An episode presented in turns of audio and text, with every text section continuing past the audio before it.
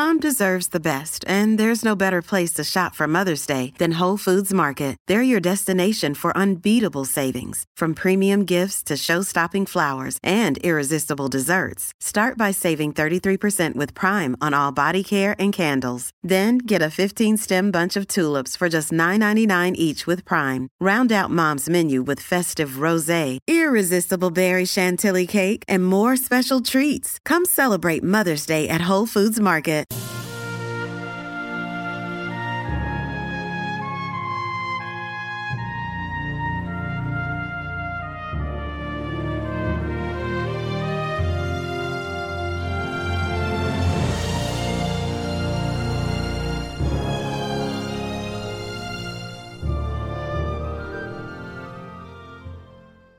Welcome back, everyone, to 1001 Greatest Love Stories. This is your host, John Hagedorn.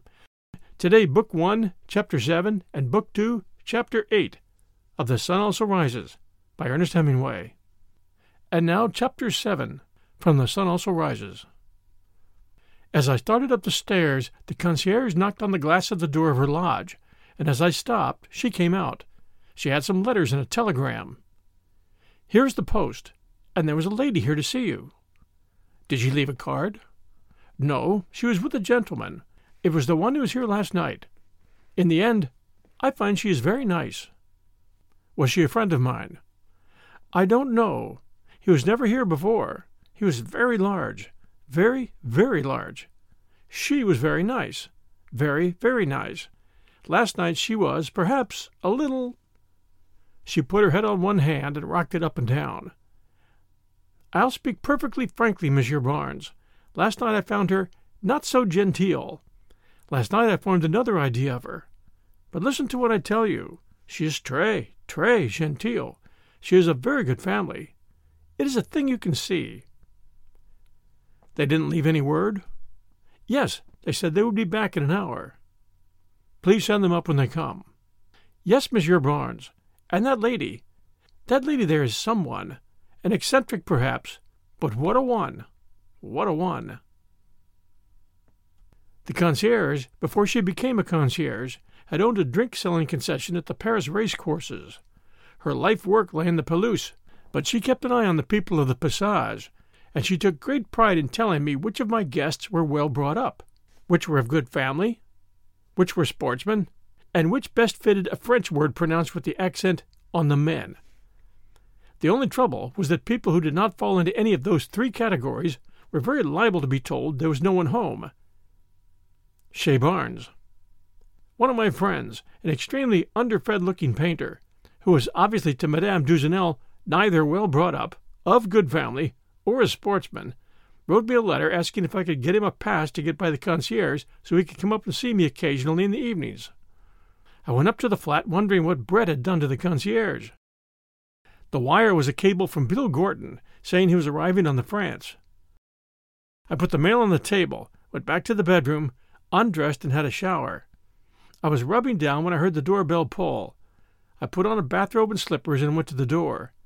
It was Brett. Back of her was the Count. He was holding a great bunch of roses.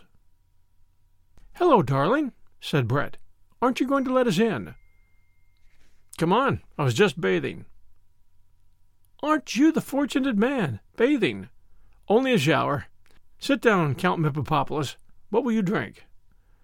I don't know whether you like flowers, sir, the Count said, but I took the liberty of just bringing these roses.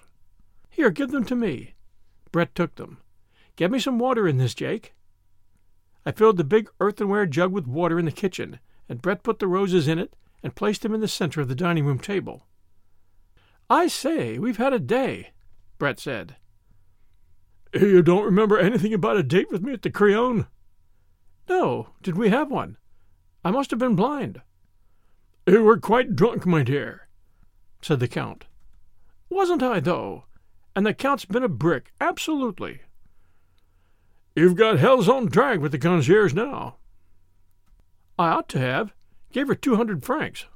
Don't be a damn fool, Brett. His, she said, and nodded at the Count. I thought we ought to give her a little something for last night. It was very late. He's wonderful, Brett said, He remembers everything that's happened. So do you, my dear. Fancy, said Brett. Who'd want to? I say, Jake, do we get a drink? You get it while I go in and dress. You know where it is? Rather. While I dressed, I heard Brett put down glasses and then a siphon, and then heard them talking. I dressed slowly, sitting on the bed. I felt tired and pretty rotten. Brett came in the room, a glass in her hand, and sat on the bed. What's the matter, darling? Do you feel rocky? She kissed me coolly on the forehead. Oh, Brett, I love you so much. Darling, darling, she said. Then, do you want me to send him away? No, he's nice. I'll send him away. No, don't. Yes, I'll send him away. You can't just like that. Can't I, though? You stay here. He's mad about me, I tell you. She was gone out of the room. I lay face down on the bed. I was having a bad time. I heard them talking, but I did not listen. Brett came in and sat on the bed. Poor old darling. She stroked my head. What did you say to him? I was lying with my face away from her. I didn't want to see her. I sent him for champagne. He loves to go for champagne. Then later, Do you feel better, darling? Is the head any better? Yeah, it's better. Lie quiet. He's gone to the other side of town. Couldn't we live together, Brett? Couldn't we just live together? I don't think so. I'd just tromper you with everybody. You couldn't stand it. I'm standing it now. That would be different. It's my fault, Jake. It's just the way I'm made. Couldn't we go off in the country for a while? It wouldn't be any good. I'll go if you like, but I couldn't live quietly in the country, not with my own true love. I know. Isn't it rotten? There isn't any use my telling you I love you. You know I love you. Let's not talk. Talking's all bilge. I'm going away from you, and then Michael's coming back. Why are you going away? Better for you. Better for me. When are you going? Soon as I can. Where? San Sebastian.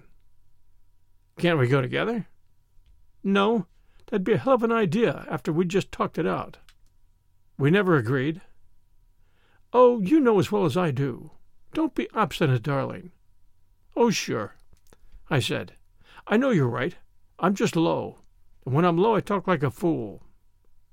I sat up, leaned over, found my shoes beside the bed, and put them on. I stood up. Don't look like that, darling. How do you want me to look? Oh, don't be a fool. I'm going away tomorrow. Tomorrow? Yes, didn't I say so? I am. Well, let's have a drink then. The Count will be back. Yes, he should be back. You know he's extraordinary about buying champagne. It means any amount to him. We went into the dining room. I took up the brandy bottle and poured Brett a drink, and one for myself. There was a ring at the bell pull. I went to the door, and there was the Count. Behind him was the chauffeur, carrying a basket of champagne. Where should I have him put it, sir? asked the Count. In the kitchen. Brett said. I Put it in there, Henry. The Count motioned. Now, go down and get the ice. He stood looking after the basket inside the kitchen door. I think you'll find that a very good wine, he said. I know we don't get much of a chance to judge good wine in the States now, but I got this from a friend of mine that's in the business. Oh, you always have someone in the trade, Brett said. This fellow raises the grapes, He's got thousands of acres of them. What's his name? asked Brett. Veuve Clicquot? No, said the Count. Hmm, Mumms. He's a baron. Isn't it wonderful? said Brett. We all have titles. Why haven't you a title, Jake? I assure you, sir, the Count put his hand on my arm, it never does a man any good. Most of the time it costs you money. Oh, I don't know. It's damned useful sometimes, Brett said. I've never known it to do me any good. You haven't used it properly. I've had hell's own amount of credit on mine. Do sit down, Count, I said. Let me take that stick. The Count was looking at Brett across the table under the gaslight. She was smoking a cigarette and flicking the ashes on the rug. She saw me notice it. I say, Jake, I don't want to ruin your rugs. Can you give a chap an ashtray? I found some ashtrays and spread them around. The chauffeur came up with a bucket full of salted ice. Uh, put two bottles in it, Henry, the Count called. Anything else, sir? No, wait down in the car. He turned to Brett and to me. We'll want to ride out to the Bois for dinner. If you like, Brett said. I couldn't eat a thing. I always like a good meal, said the Count. Uh, should I bring wine in, sir? asked the chauffeur. Yes, bring it in, Henry, said the Count. He took out a heavy pigskin cigar case and offered it to me. Like to try a real American cigar? Thanks, I said, but I'll finish the cigarette. He cut off the end of a cigar with a gold cutter he wore on one end of his watch chain. I like a cigar to really draw, said the Count. Half the cigars you smoke don't draw. He lit the cigar, puffed at it, looking across the table at Brett. And when you're divorced, Lady Ashley, then you won't have a title. No, what a pity. No, said the Count, you don't need a title. You've got class written all over you. Thanks. Awfully decent of you. I'm not joking you. The Count blew a cloud of smoke. You've got the most class of anybody I've ever seen. You got it. That's all. It's nice of you, said Brett. Mummy would be pleased. Couldn't you write it out, and I'll send it in a letter to her? I'd tell her, too, said the Count. I'm not joking you. I never joke people. Joke people and you make enemies. That's what I always say. And you're right, Brett said. You're terribly right. I always joke people, and I haven't a friend in the world. Except Jake here. You don't joke him. That's it. Do you know? asked the Count. Do you joke him? Brett looked at me and wrinkled up the corners of her eyes. No, she said. I wouldn't joke him. See? said the Count. You don't joke him. This is a hell of a dull talk, Brett said. How about some of that champagne? The Count reached down and twirled the bottles in the shiny bucket. It isn't cold yet. You're always drinking, my dear. Why don't you just talk? I've talked too ready much. I talked myself all out to Jake. I should like to hear you really talk, my dear. When you talk to me, you never finish your sentences at all. I'll leave 'em for you to finish. Let anyone finish them as they like. Oh, that's an interesting system. The Count reached down and gave the bottles a twirl. Still, I'd like to hear you talk sometime. Isn't he a fool? Brett asked. Now, the Count brought up a bottle. I think this is cool. I brought a towel, and he wiped the bottle dry and held it up. I like to drink champagne from magnums. The wine is better, but it would have been too hard to cool. He held the bottle, looking at it. I put out the glasses. I say, you might open it, Brett suggested. Yes, my dear, and now I'll open it. It was amazing champagne. I say, that is wine. Brett held up her glass. We ought to toast something. Here's to royalty. This wine is too good for toast drinking, my dear. You don't want to mix emotions up with a wine like that. You lose the taste. Brett's glass was empty. You ought to write a book on wines, Count, I said. Mr. Barnes, answered the Count, all I want out of wines is to enjoy them. Let's enjoy a little more of this. Brett pushed her glass forward. The Count poured very carefully. There, my dear. Now you enjoy that slowly, and then you can get drunk. Drunk? My dear, you are charming when you're drunk. Yeah, listen to the man, Brett. Mr. Barnes. The Count poured my glass full. She is the only lady I've ever known who is as charming when she was drunk as when she was sober. You haven't been around much, have you? Yes, my dear, I have been around very much. I've been around a very great deal. Drink your wine, said Brett. We've all been around. I dare say Jake here has seen as much as you have. My dear, I'm sure Mr. Barnes has seen a lot. Don't think that I don't think so, sir. I've seen a lot, too. Of course you have, my dear, Brett said. I was only ragging. I've been in seven wars and four revolutions, the Count said. Soldiering? Brett asked. Sometimes, my dear. And I've got arrow wounds. Have you ever seen arrow wounds? Let's have a look at them. The Count stood up, unbuttoned his vest, and opened his shirt. He pulled up the undershirt onto his chest and stood, his chest black and big stomach muscles bulging under the light. You see them? Below the line where his ribs stopped were two raised white welts. See on the back where they came out. Above the small of the back were the same two scars, raised as thick as a finger. I say, those are something. Clean through. The Count was tucking in his shirt. Where did you get those? I asked. In Abyssinia, when I was twenty one years old. What were you doing? asked Brett. Were you in the army? Actually, I was on a business trip, my dear. I told you he was one of us, didn't I? Brett turned to me. I love you, Count. You're a darling. You make me very happy, my dear. But it isn't true. Don't be an ass. You see, Mr. Barnes, it's because I've lived very much that now I can enjoy everything so well. Don't you find it like that? Yes, absolutely. I know, said the Count. That is the secret. You must get to know the values. Doesn't anything ever happen to your values? Brett asked. No, not any more. Never fall in love? Always, said the Count. I'm always in love. What does that do to your values? That, too, has got a place in my values. You haven't any values. You're dead. That's all. No, my dear, you're not right.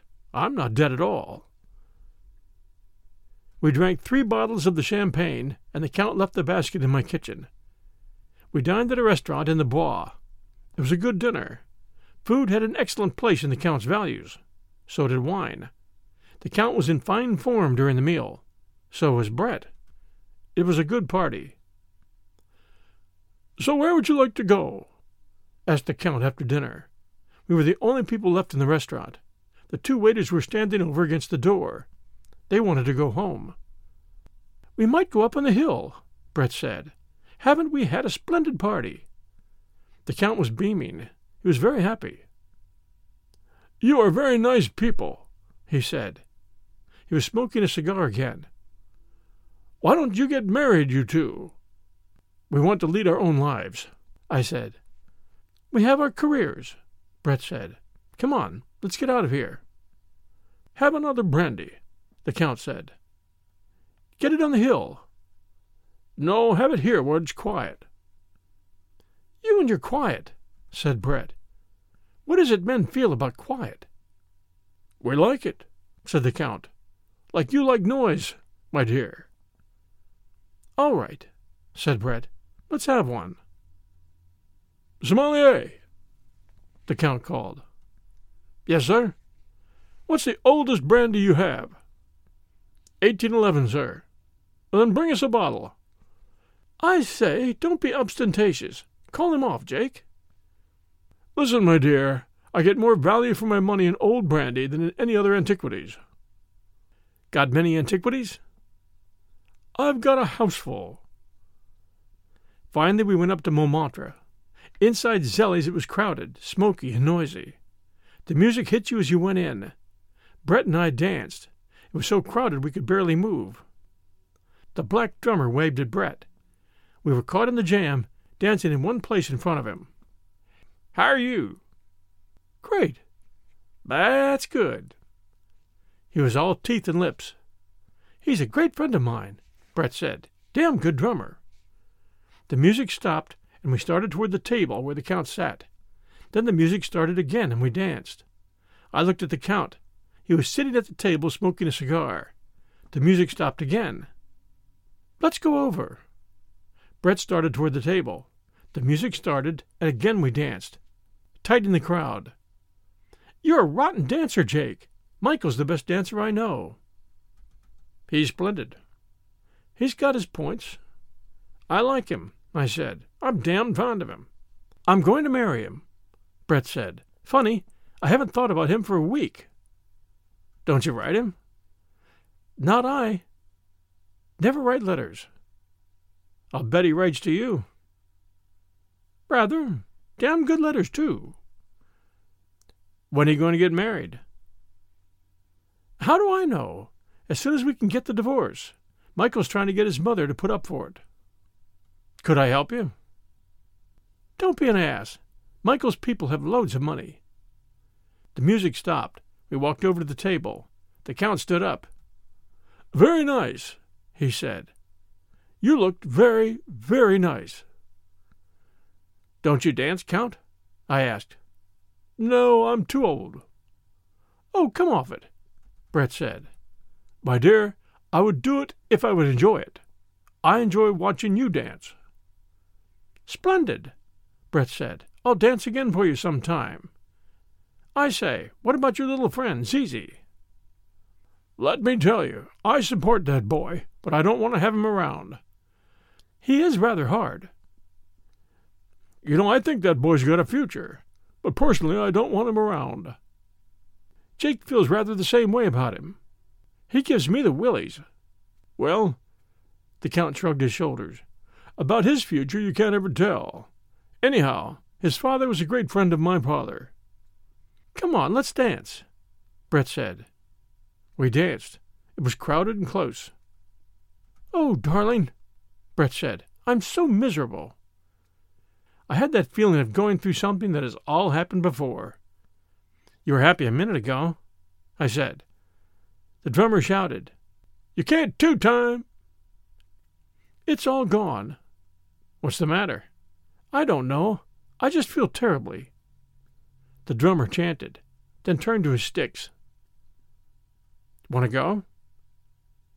I had the feeling, as in a nightmare, of it all being something repeated, something I'd been through, and that now I must go through again. The drummer sang softly. Let's go, said Brett. You don't mind. The drummer shouted and grinned at Brett. All right, I said. We got out from the crowd. Brett went to the dressing room. Brett wants to go, I said to the Count. He nodded. Does she? That's fine. You take the car. I'm going to stay here for a while, Mr. Barnes. We shook hands. It was a wonderful time, I said. I wish you would let me get this. I took a note out of my pocket. Mr. Barnes, don't be ridiculous, the Count said. Brett came over with her wrap on. She kissed the Count and put her hand on his shoulder to keep him from standing up. As we went out the door, I looked back, and there were three girls at his table. We got into the big car. Brett gave the chauffeur the address of her hotel. No, don't come up, she said at the hotel. She had rung, and the door was unlatched. Really? No, please. Good night, Brett, I said. I'm sorry you feel bad. Good night, Jake. Good night, darling. I won't see you again. We kissed standing at the door. She pushed me away. We kissed again. Oh, don't, Brett said. She turned quickly and went into the hotel. The chauffeur drove me around to my flat. I gave him twenty francs, and he touched his cap and said, Good night, sir, and drove off. I rang the bell. The door opened, and I went upstairs and went to bed. I'd like to take a moment here to shed a little light on this last chapter, Chapter 7, Book 1. As Jake and Brett are dancing at that Paris nightclub, Zilly's, the black drummer calls out a greeting to them using a distinctly American Southern drawl. Knowing that Hemingway was using actual persons for his character sketches, I could safely say that this drummer's name was Eugene Bullard, And what an incredible story this man had! I covered it at 1001 Heroes in a three part series called All Blood Runs Red. He left America in his late teens, stowing away on a German freighter that wound up in Glasgow, and soon worked his way to Paris, the city where, as his father had put it, you won't have to come across discrimination, and you can make anything out of yourself you want. Bullard then joined the French Foreign Legion when World War I broke out. He was wounded, then rejoined the French Air Force, knowing his wound wouldn't affect his ability to fly, and shot down German fighters as the first black American pilot to ever fly a fighter plane. He won France's most coveted medal, the Croix de Guerre. After the war, he melted into jazz age Paris, playing drums, then working as a talent manager for some large nightclubs, and eventually buying one. He soon married a white Paris socialite and had two children. When World War II broke out, he rejoined the military and was seriously wounded by a shell blast. His wife had divorced him, but his children, two daughters, were sent safely to the States to wait for him. He eventually joined them, working first selling French perfume in New York City and later as an unknown elevator doorman in the NBC building in New York City, where our story starts. While I was working on the story, having seen many pictures of him in the books and articles I researched, I knew exactly what he looked like then. The strangest part of the story is that I was just finished in my office working on that story when I went to a nearby Chinese restaurant to order a takeout and was waiting in a seat when Bullard's exact double walked in and sat opposite my table. He didn't walk to the counter. His countenance sitting there was friendly but quiet. He just sat there. I tried not to stare, but I felt I was looking at Eugene Bullard, enough so that a cold chill went down my spine, I remember. I'm convinced to this day that it was his ghost, or spirit, or whatever you want to call it. When my order came up, I walked up to pick it up and when I turned to leave, he was no longer there.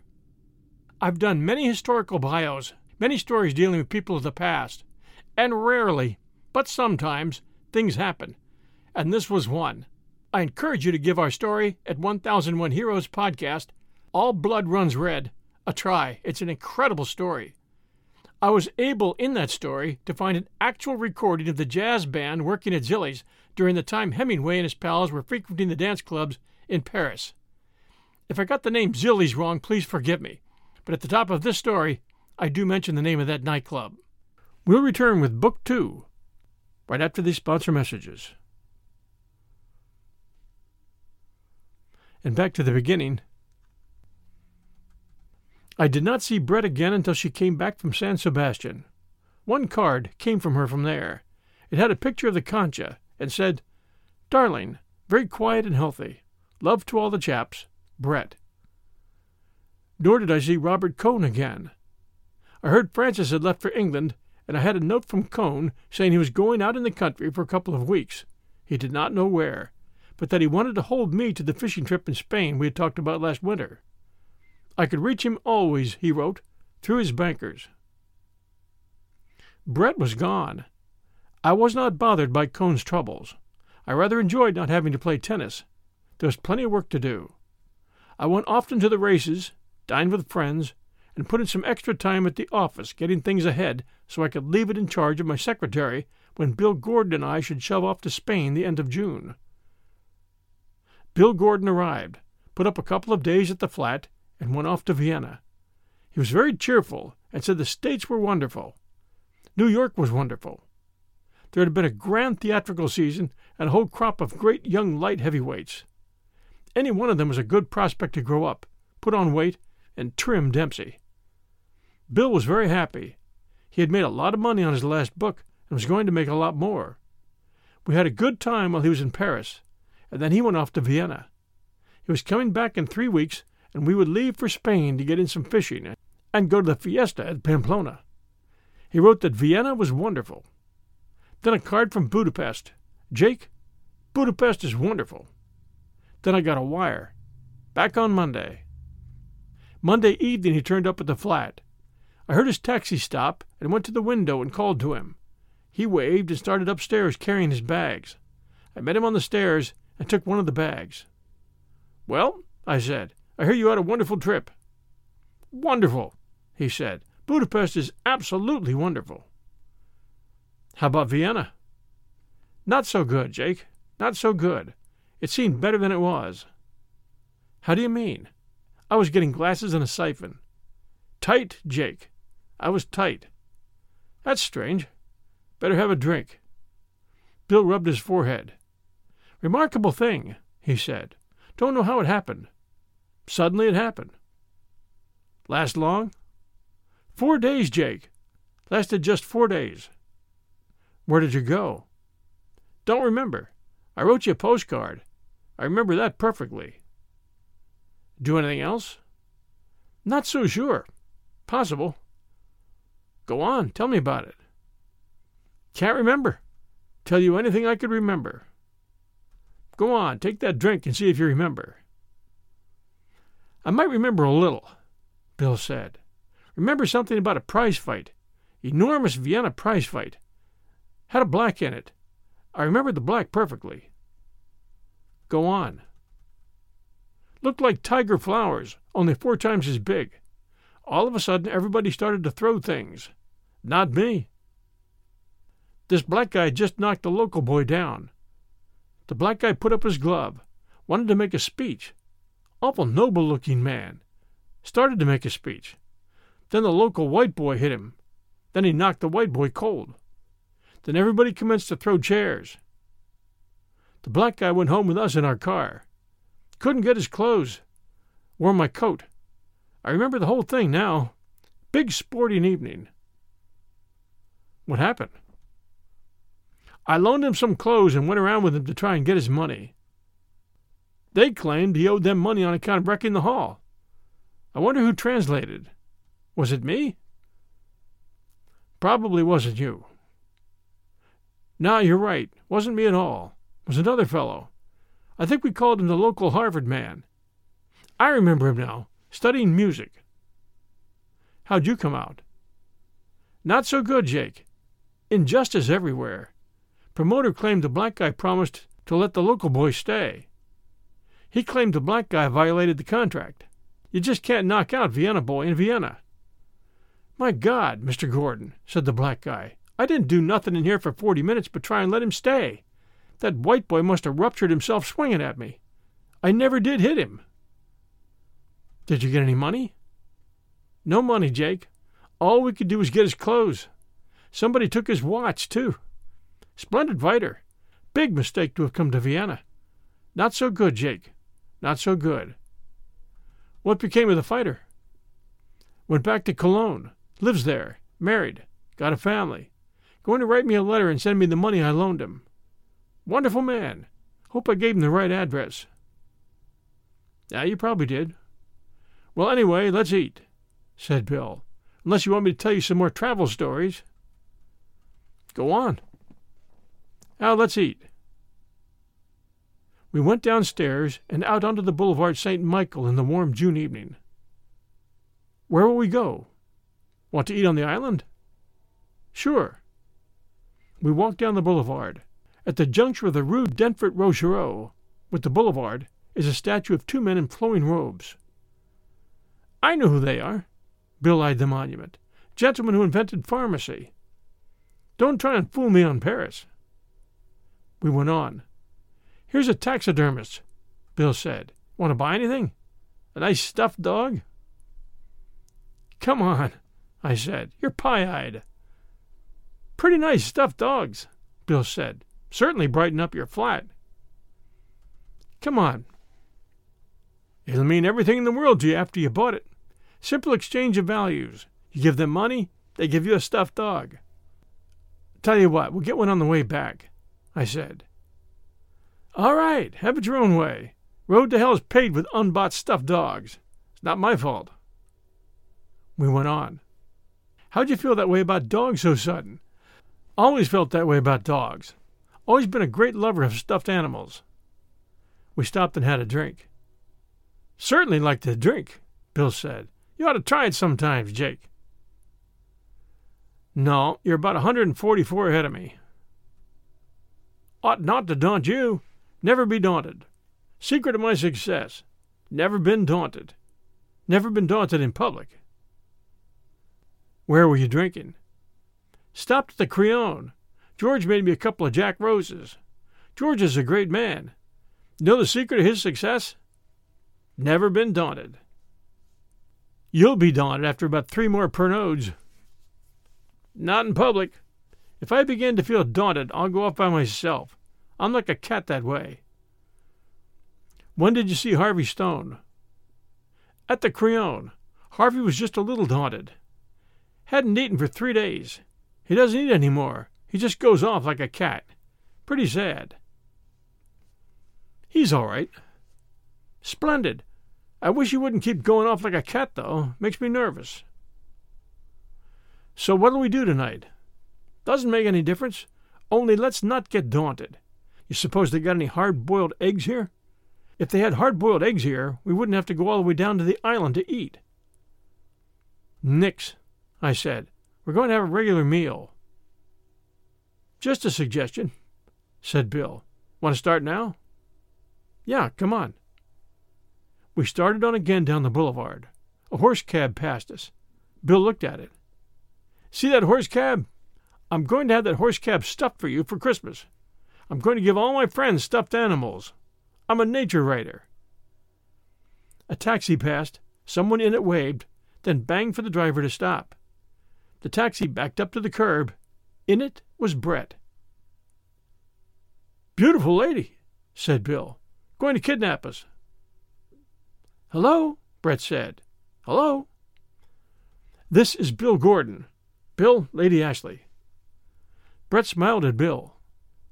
I say, I'm just back. Haven't even bathed. Michael comes in tonight. Good. Come on and eat with us, and we'll all go to meet him. I must clean myself. Oh, rot. Come on. Must bathe. He doesn't get in till nine. Well, come and have a drink then before you bathe.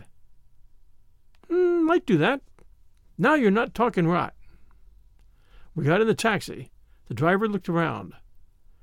Stop at the nearest bistro, I said. We might as well go to the closerie, Brett said. I can't drink these rotten brandies. Driver, closerie des Lilas. Brett turned to Bill.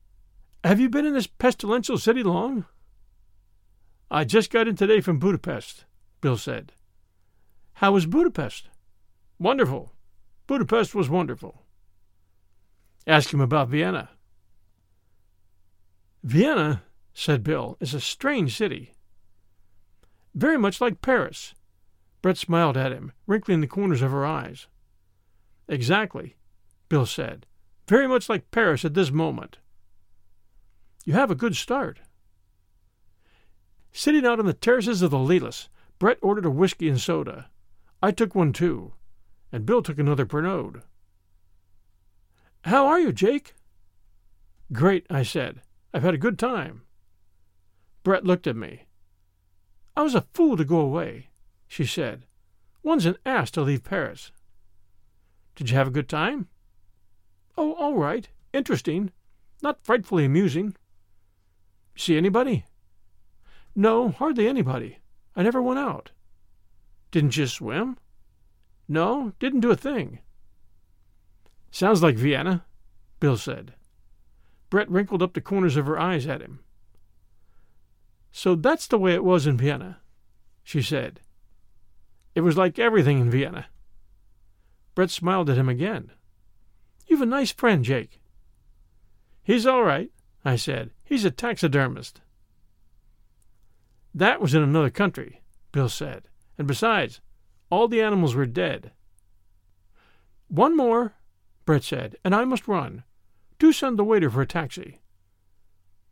There's a whole line of them right up front. Good.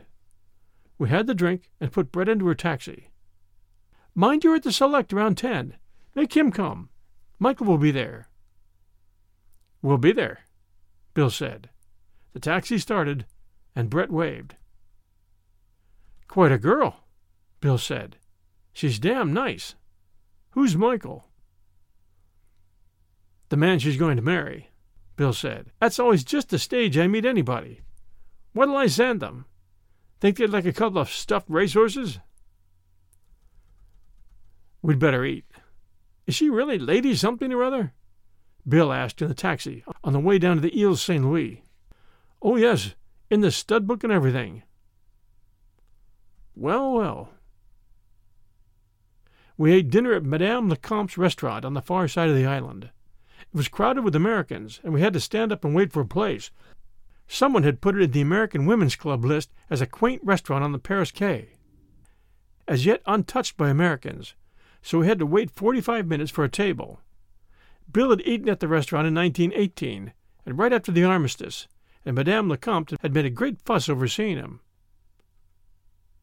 Doesn't get us a table, though, Bill said. Grand woman, though. We had a good meal, a roast chicken, new green beans, mashed potatoes, a salad, and some apple pie and cheese. You've got the world here, all right, Bill said to Madame Lecomte. She raised her hand. Oh, my God. You'll be rich. I hope so. After a coffee and a fine, we got the bill, chalked up the same as ever on a slate, that was doubtless of the quaint features, paid it, shook hands, and went out. You never come here any more, Monsieur Barnes, Madame Lecomte said. Too many compatriots. Come at lunchtime. I'll be by soon. We walked down under the trees that grew out over the river on the Quai d'Orléans side of the island. Across the river were the broken walls of old houses that were being torn down. They're going to cut a street through. They would, Bill said. We walked on and circled the island. The river was dark, and a bateau mouche went by, all bright with lights, going fast and quiet, up and out of sight under the bridge.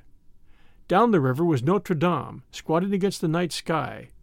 We crossed to the left bank of the Seine by the wooden footbridge from the Quai de Bethune, and stopped on the bridge and looked down the river at Notre Dame. Standing on the bridge, the island looked dark. The houses were high against the sky, and the trees were shadows. It's pretty grand, Bill said.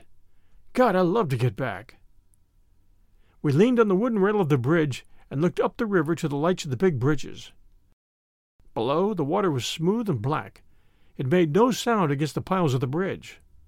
A man and a girl passed us. They were walking with their arms around each other. We crossed the bridge and walked up the Rue du Cardinal Lemoine. It was steep walking, and we went all the way up to the Place Contrescarpe.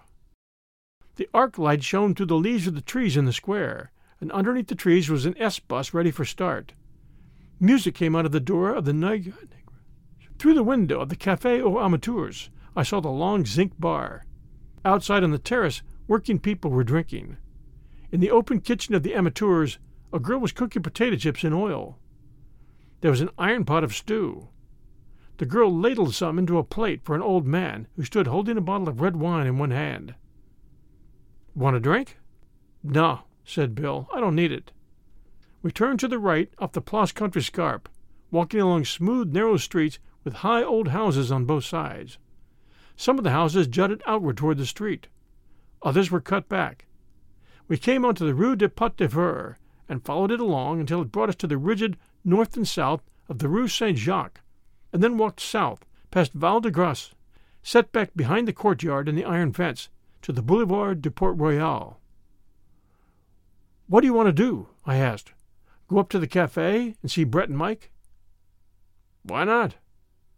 We walked along Port Royal until it became Montparnasse, and then on past the Lilas, Lavigne's, and all the little cafes, Damoy's, crossed the street to the Rotonde, past its lights and tables to the Select. Michael came toward us from the tables. He was tanned and healthy looking. Hello, Jake, he said. Hello, hello. How are you, old lad? You look very fit, Mike. Oh, I am. I'm frightfully fit. I've done nothing but walk, walk, all day long. One drink a day with my mother at tea.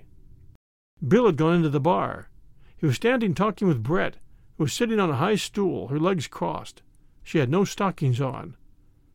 It's good to see you, Jake, Michael said. I'm a little tight, you know. Amazing, isn't it? Did you see my nose? There was a patch of dried blood on the bridge of his nose. An old lady's bags did that, Mike said. I reached up to help her with them, and they fell on me. Brett gestured at him from the bar with her cigarette holder and wrinkled the corners of her eyes. An old lady, said Mike. Her bags fell on me. Let's go in and see Brett, I say. She's a piece. You are a lovely lady, Brett. Where did you get that hat? Chap bought it for me. Don't you like it? It's a dreadful hat. Do get a good hat. Oh, we've so much money now, Brett said. I say, haven't you met Bill yet? You're a lovely host, Jake. She turned to Mike. This is Bill Gorton. This drunkard is Mike Campbell. Mr. Campbell is an undischarged bankrupt. Aren't I, though? You know I met my ex partner yesterday in London. Chap who did me in. What did he say? Bought me a drink. I thought I might as well take it. I say, Brett, you're a lovely piece. Don't you think she's beautiful? Beautiful? With this nose? It's a lovely nose. Go on, point it at me. Isn't she a lovely piece? Couldn't we have kept the man in Scotland? I say, Brett, let's turn in early. Don't be indecent, Michael. Remember, there are ladies at this bar. Isn't she lovely? Don't you think so, Jake? There's a fight tonight, Bill said. Like to go? A fight? Said Mike. Who's fighting? Ledoux and somebody. He's very good, Ledoux, Mike said. I'd like to see it. Rather. He was making an effort to pull himself together. But I can't go. I had a date with this thing here. I say, Brett, do get a new hat. Brett pulled the felt hat down far over one eye and smiled up from under it. You two run along to the fight. I'll have to be taking Mr. Campbell home directly. I'm not tight, Mike said. Perhaps just a little. I say, Brett, you are a lovely piece. Go on to the fight, Brett said. Mr. Campbell's getting difficult. What are these outbursts of affection, Michael? I say, you are lovely. We said good night. I'm sorry I can't go, Mike said. Brett laughed. I looked back from the door. Mike had one hand on the bar and was leaning toward Brett talking. Brett was looking at him quite coolly, but the corners of her eyes were smiling. Outside on the pavement, I said, Do you want to go to the fight? Sure, said Bill, if we don't have to walk. Mike was pretty excited about his girlfriend, I said in the taxi. Well, said Bill, you can't blame him a whole lot. Thanks for joining us today for chapters 7 and 8 of The Sun Also Rises. If you're enjoying our story, please do take a moment and send us a review for 1001 Greatest Love Stories.